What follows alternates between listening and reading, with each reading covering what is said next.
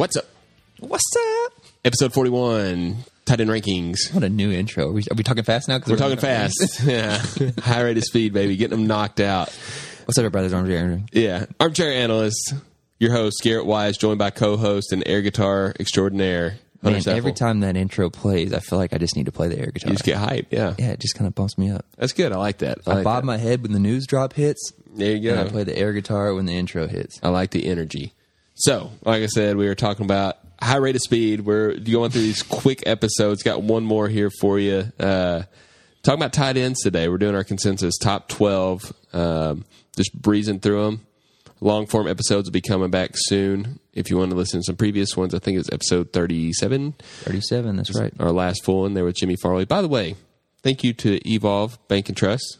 Oh, yeah. Yeah, now Studio opening. sponsor. Yeah. Uh, We actually have a sponsor now. We have cups and we have notepads and Yeah. backpacks.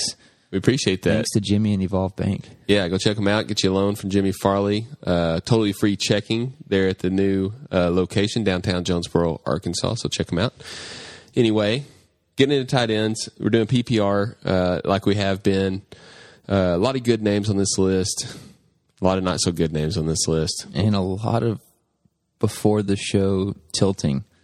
Yeah, yeah. So we were looking at this consensus ranking, and uh, Both of us are like, man, I could move this guy to here and this guy to here. Yeah, but that's that's the tight end position. You know, there's there's two or three like elite guys, and then everybody else it's up in the air. You know, you gotta you gotta kind of find your spots. So Kind of just two.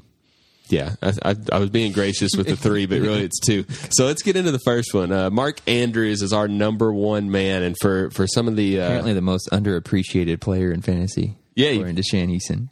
Oh really? Remember an Yeah, that's underappreciated, right. underrated, Thrust- underappreciated. Oh yeah, under was it? Yeah, it was underrated, underappreciated. Yeah, he um, he hinted that Mark Andrews is very unappreciated, even though he was the tight end one last year. Yeah, yeah, whatever. Uh, so he's uh, in most leagues. He is going behind Kelce. He's going in the second round. Uh, to me, I would flip flop those two, as you can see on our consensus rankings.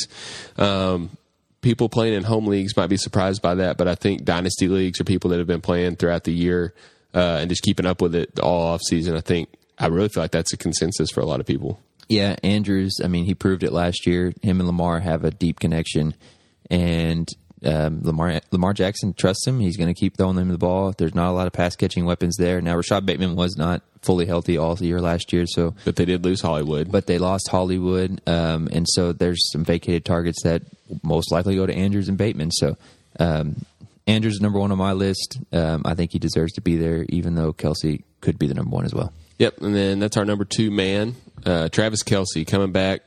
Tyreek Hill has left. Maybe that opens the door for a little bit more opportunity for Kelce, but he already had a great opportunity. Great quarterback, great system. Um, he's been doing it for years and years and years. Last year was his first year to be number two and like ever. Six. I think he had five straight number ones, and then number two last year. What a bum! Yeah, so he is a little bit older. You worry a little bit about the age cliff, but uh, so far he's looked great. Doesn't look like he's slowing down any, and and definitely uh, deserves the number two spot at least. And as long as Patty Mahomes is his quarterback, he's going to produce. Um, he's probably going to score a lot of touchdowns. So um, this offense has a lot of vacated targets. You know, vacated targets tend to go to the running back, but I think it's going to go to a guy. I think Kelce's going to um, benefit from this the most in this offense, in my opinion, just because of the trust that Patrick Mahomes has with him. So this is where the tilt a whirl begins, and and where uh, we, you know, some guys we want to move up, some guys we want to move down. This is a guy that I think we're both a little bit scared of, and it's number three. It's Darren Waller. Um, just a PPR machine when he's on the field. Uh, historically been pretty good, but he does have Davante Adams, who is also a PPR machine. Um, just kind of wondering what this offense is going to look like. He was banged up a lot of last year. Is he back fully healthy? A lot of question marks, but still some upside with Darren Waller. Yeah, uh, there's a big tier break between the one, two, and then when we get to these next three, three to four guys, and I wouldn't mind having these next three to four guys on our list. Waller being at the top of that list, um, wouldn't mind having them on my team, but they do hold a lot more question marks than the top two guys. And like you just mentioned, I mean, Davante Adams is the biggest reason why we want to question Darren Waller because Davante Adams is a possession hog. But they also have Hunter Renfrow, who established himself as a possession guy last year as well, and a guy that Derek Carr could trust. So um, this this offense could be different this year. I mean, they have a new um, some new weapons. They have a new coaching regime as well. So um, I don't know. I mean, it's just when you look at Darren Waller, to me, he just doesn't have as much upside as some of these guys behind him. and he might be safer because he's a PPR machine. Um, but now that the tilt world is here, Yeah, I don't know, yeah. man. It's just, I don't. It, it's tough, and um, I've got him ranked thir- third, um, but I could easily see him falling into like six or seven. I would say in this tier, you know, there. If we're talking about the same four guys, assuming we are, there's two that seem like they could ascend, and two that kind of feel like they've plateaued a little bit. And the next guy, I think, to me, falls in that category. Number four, George Kittle, uh, guy that's been good for a long time.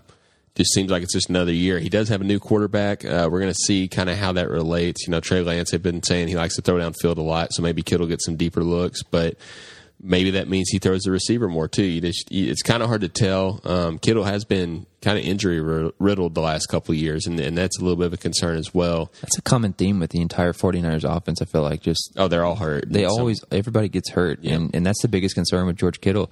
Um, when he's on the field, he produces. I mean, he's just an absolute man, and nobody can bring him down. But he's got to be on the field in order to produce, and um, that that's my biggest concern with him. Um, outside of Trey Lance being the new quarterback, but um, George Kittle, I, I actually think now that we're talking, I think I like George Kittle better than Darren Waller. Here comes the tilt. Um, um, but but the Trey Lance question mark does make it a little tougher to want to draft George Kittle. Well, the problem with this tier that we're talking about here is like they all have potential to be, and and they have very good potential to be in the top five tight end range, if not top three. But there's an opportunity cost attached where it's like, what are you having to give up in draft picks to? Yeah, give they're, exa- they're not going to be a late round pick for you. So Yeah, exactly. That's, it's tough to pass up on you know your middle round wide receivers that most people like to get one of these guys, or even like one of those upside running backs. I mean, you, you've got to give up one of those to get these guys, and um, I don't know if it's worth the draft capital or not. this next guy, I didn't feel like he deserved the hype he was getting, and I had to look into him for an episode or doing some kind of research, and uh, I I couldn't look away. You know, once I started looking, I thought too pretty. Yeah, I was wrong. Yeah, I think I'm wrong. So it's uh it's Kyle Pitts, uh, rookie last year, over a thousand yards. He only managed one touchdown, and part of what was scaring me away was his quarterback situation and Marcus Mariota, but. You know, Marcus Mariota uh, supported Delanie Walker to thousand yard seasons in the past, and and um, I think he could do it again. You know, the, just the talent is so great. I, and I heard a stat, and I wish I remembered where I heard it, but they said like PPR wise, Kyle Pitts had the number one efficiency of any outside receiver, not just tied in, but Wow. in the NFL last year as far as his uh, yards per route run and things like that. So anyway, elite talent. We'll see about the situation, but he's our he's our five right now, and I'm feeling a little bit low about that. Yeah, um, you brought up the biggest point I was going to bring up, and that yeah, the que- biggest question mark most people bring up is that the quarterback situation in Mariota, but Mariota did support Delanie Walker years ago um, as a very fantasy relevant tight end. Now he wasn't like a top two or three tight end, but he was very relevant and a guy you could start every week. Um, Pitts is way more talented and will be utilizing that offense more. So there's a chance that he actually blows up and could be, you know, top two or three option. Yep. All right. Next, we've got a guy that is the opposite of Pitts to me. Uh, is not an athlete or not. Not as pretty. Yeah, not as pretty. Uh, not the athlete like we've been talking about some of these other guys. He is semi, you know, he's somewhat athletic, but not like these other players we've talked about so far. And it's Dalton Schultz, uh, number six tight end. Again, the PPR opportunity is going to be huge. It's him and CeeDee Lamb. That's the only receiving options that they've really brought back that are that are substantial, um, other than the guys in the backfield. And I mean, this dude could get, I don't know how many targets, hundred maybe. Yeah. Or not not targets, uh, receptions. Yeah, sorry. catches. Yeah, and I, I'm right there with you. Uh, We kind of talked about Dalton Schultz when we talked about Dak on the quarterback episode, and with when we talked about CeeDee Lamb on the wide receiver episode. Just like you said, um, there's just so many targets and lack of weapons in this offense, and um, Dalton Schultz is a proven commodity that Dak trusts, and I think that him and CeeDee Lamb have the potential to eat in the reception category for them. So now we're hitting a tier break. I think we're at tight end number seven, and um, this guy I just don't know what he is. His uh, highest finish so far in his career has been the tight end five for fantasy purposes, and he has been banged up and he's had some injuries. So you know maybe he becomes an elite guy. Maybe he's a guy that we were all too high on to begin with, and it's uh, T.J. Hockenson at number seven. Um, a lot of talk last year about Amon-Ra St. Brown and how he was only effective whenever uh, Hockenson and Swift were off the field, but I think we're going to get to see in the first couple weeks um, I don't know that Amon-Ra St. Brown doesn't kind of continue what he was doing. It doesn't cut into Hockenson a little bit more here. Yeah, um, and the reason he falls, like he, he's the kind of um, athlete that is probably one of the more elite guys in this list as far as athleticism goes, and he has first round draft capital in the real NFL draft. Problem is, you know, he's got Jared Goff at his quarterback. We don't really know what his usage is going to be with the new wide receiver Jameson Williams and how Amon-Ra St. Brown showed out last year. D'Andre Swift's going to come back healthy. There's Jamaal Williams as well. They just picked up DJ Chark. So there's there's a potential. Everybody. Yeah, I mean, just everybody being back, we really just don't know what he's going to be, and he's got a really low floor, but he also has a high ceiling. So there's um, there's just a lot of question marks, and it's kind of scary and a little sketchy to to, to draft T.J. Hockenson because he's going to give you good weeks, but he could give you like really bad weeks that's going to make you hate him. This next guy is a guy that um, maybe he falls to you a little bit later. He he's not going to be the tight end one this year, but he's a guy that you can plug and play pretty much every week and feel at least decent about the position. And and that's number eight, Zach Ertz. Um, quietly had, I believe, his tight end five was his finish last year in PPR. So he's getting work. He's getting used a lot by Kyler, and now De- DeAndre Hopkins is gone. Um, he's already built the rapport last year with Kyler, so, so could see him getting even more targets, especially early in the year. And and I don't know, or maybe there's potential to trade him, do something else with him from there. Yeah, last year this offense um, made a guy named Maxx Williams rele- Yeah, relevant in fantasy. that. Uh, he was a streaming option. People could pick him up and rely on him to get you know just a couple catches here and there, maybe a touchdown. Uh, but when it comes to the tight end position, that's actually reliable. That's that's what you need. And um, Zach Ertz was actually more talented than them, and he came in and he did really well for this offense. So um, I don't think his um, I don't think his role in this offense is going to change much. Um, and then with DeAndre Hopkins being out, like you mentioned, you know, there's potential he gets a little bit more work up early on, so he might be worth your investment just for the early season success. All right, next guy on our list. Um, to be honest with you, I feel like he's a little higher than I would like, but it's Dawson Knox. Uh, coming back, he had I don't remember how many touchdowns he had last year. A Several. whole, a whole bunch. Yeah, like 15 touchdowns yeah, I or think. something yeah, like I was going to say 14. So yeah, it was de- definitely double digits. seemed like uh, it seemed like almost every week he was having big games, but he is a touchdown dependent type of guy. Um, they've lost a couple of receiving options there in the Buffalo offense, um, so we'll see kind of if his target share increases or if it improves. But he's a guy you can take. He is young. He is on a, a fast paced, uh, pass friendly offense, so he's got some things going for him. But so far, he's been mostly touchdown dependent. Yeah, in fantasy, you always want um, you want different pieces from prolific offenses, and Josh Allen is one of the best fantasy quarterbacks in the league. You're going to want guys catching the ball from him, and Dawson Knox is that guy. He trusts him in the red zone. He touch, I mean, he's going to throw the ball to him in the end zone often. So if you're drafting Dawson Knox here, you know you're you're banking on him scoring double digit touchdowns again. Um, personally, I think I like a couple these next couple guys a little bit better than him, just because they might catch more passes, but. Um, Dawson Knox is a guy who will most likely catch 10 plus touchdowns this year. We probably should have made some some adjustments to our rankings. Um, we're trying not to tilt beforehand, but yeah, I think I think you're Knox is more towards the the back end of this list for me as well. Yeah. Um, but the next guy we've got on it, Dallas Goedert with the uh, Philadelphia Eagles. Uh, last year, Ertz left. You know, forever we felt like Ertz was holding him back, having two uh, high end tight ends in the same offense wasn't really working out. But really, I mean, I didn't see a lot of change in Dallas Goedert. Didn't feel a lot more confident about him. Now they add AJ Brown. I don't know that you know maybe that can help take some pressure off of him, but it really, I just think it takes some more targets away from him. So, uh, what are your thoughts on Goedert? Yeah, this is also the offense that led the league in rush attempts last year and rushing touchdowns. So um, when they get down close to the end zone, they tend to run the ball a little bit more. Um, but I do think that they pass the ball more this year than what they did last year, just because with the investment AJ Brown, DeVonta Smith is going to be in his second year. Um, I think Jalen Hurts takes a step forward. We mentioned that in the previous episode. So um, Goedert Goedert will benefit from that. Um, my biggest issue is just the target share with DeVonta Smith and the newly acquired AJ Brown there. So, um, yeah, Goedert falls down a little bit lower on this list just because of those reasons, but he will be a tight end you can at least pl- plug and play every week. Next guy's a guy I've talked about quite a bit on the show. Uh, it's Your crush, your yeah, crush. yeah. I think it's my man crush. Uh, so tight end eleven, I've got him as number eight on my list. Cole Kmet.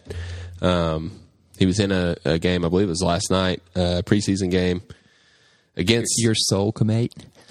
ah, darn, is that No, not good? I we'll thought about on it for a little the, bit. the pronunciation.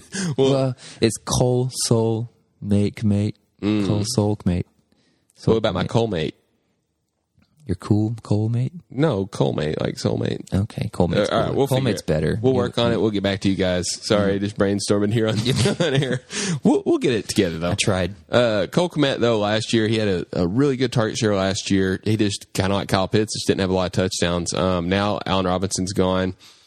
Kind of a lot of concern about this offense, and uh, you know I could see Justin Fields getting absolutely killed. But if there's any relevance to be had in this offense, it's going to be Darnell Mooney. It's going to be Cole Kmet, and uh, I really like this guy for where he's being drafted. I'm having to remind myself uh, not to get too excited because You could probably wait and get him later. Possibly Like like with you though, like you don't want to reach too far on him because you can probably wait and get him later. He's Yeah, just falling I'm down. thinking like the fourth round looks like a good spot to jump in. perfect. yeah, get him in the fourth. now, I was talking with a friend of the show, Shane Easton, and, and uh, I don't know if he's messing with me or what, but he was telling me how into Cole Kmet he has become, and, and so now I'm scared. But uh, And he's the kind of guy who would take him in the fourth. Oh, I, I told him I said he actually kept uh, Mark Andrews for his team, and I was like, well, good thing you already have your tight end. He's like, oh no, I'm taking him as a backup. Don't worry about that. And so go. we'll see how it goes in the draft. Uh, but he's a guy I just feel like literally has. Uh, I, I hate to. I would like to say more than top five. I'll say top five tight end potential, and he is going later in drafts. You don't get that a lot. Um, like some of these guys that we're talking about, Ertz, Knox, Goedert. They're probably not going to be really way up the list, but I think Cole Kmet could be possibly. So we'll see how it goes. Yeah, um, I, I, I say I think saying top five potential is in the realm of possibilities. I don't think that's too outlandish, just because um, the I want to say end- top three. Well, the tight end position is just so sketchy in general. I mean, it's just up and down. And outside of Andrews and Kelce, they're not very reliable anymore. Waller has been proven to get hurt. Kittle's been proven to get hurt. We don't know what Pitts and Schultz will be really exactly in their offenses this year.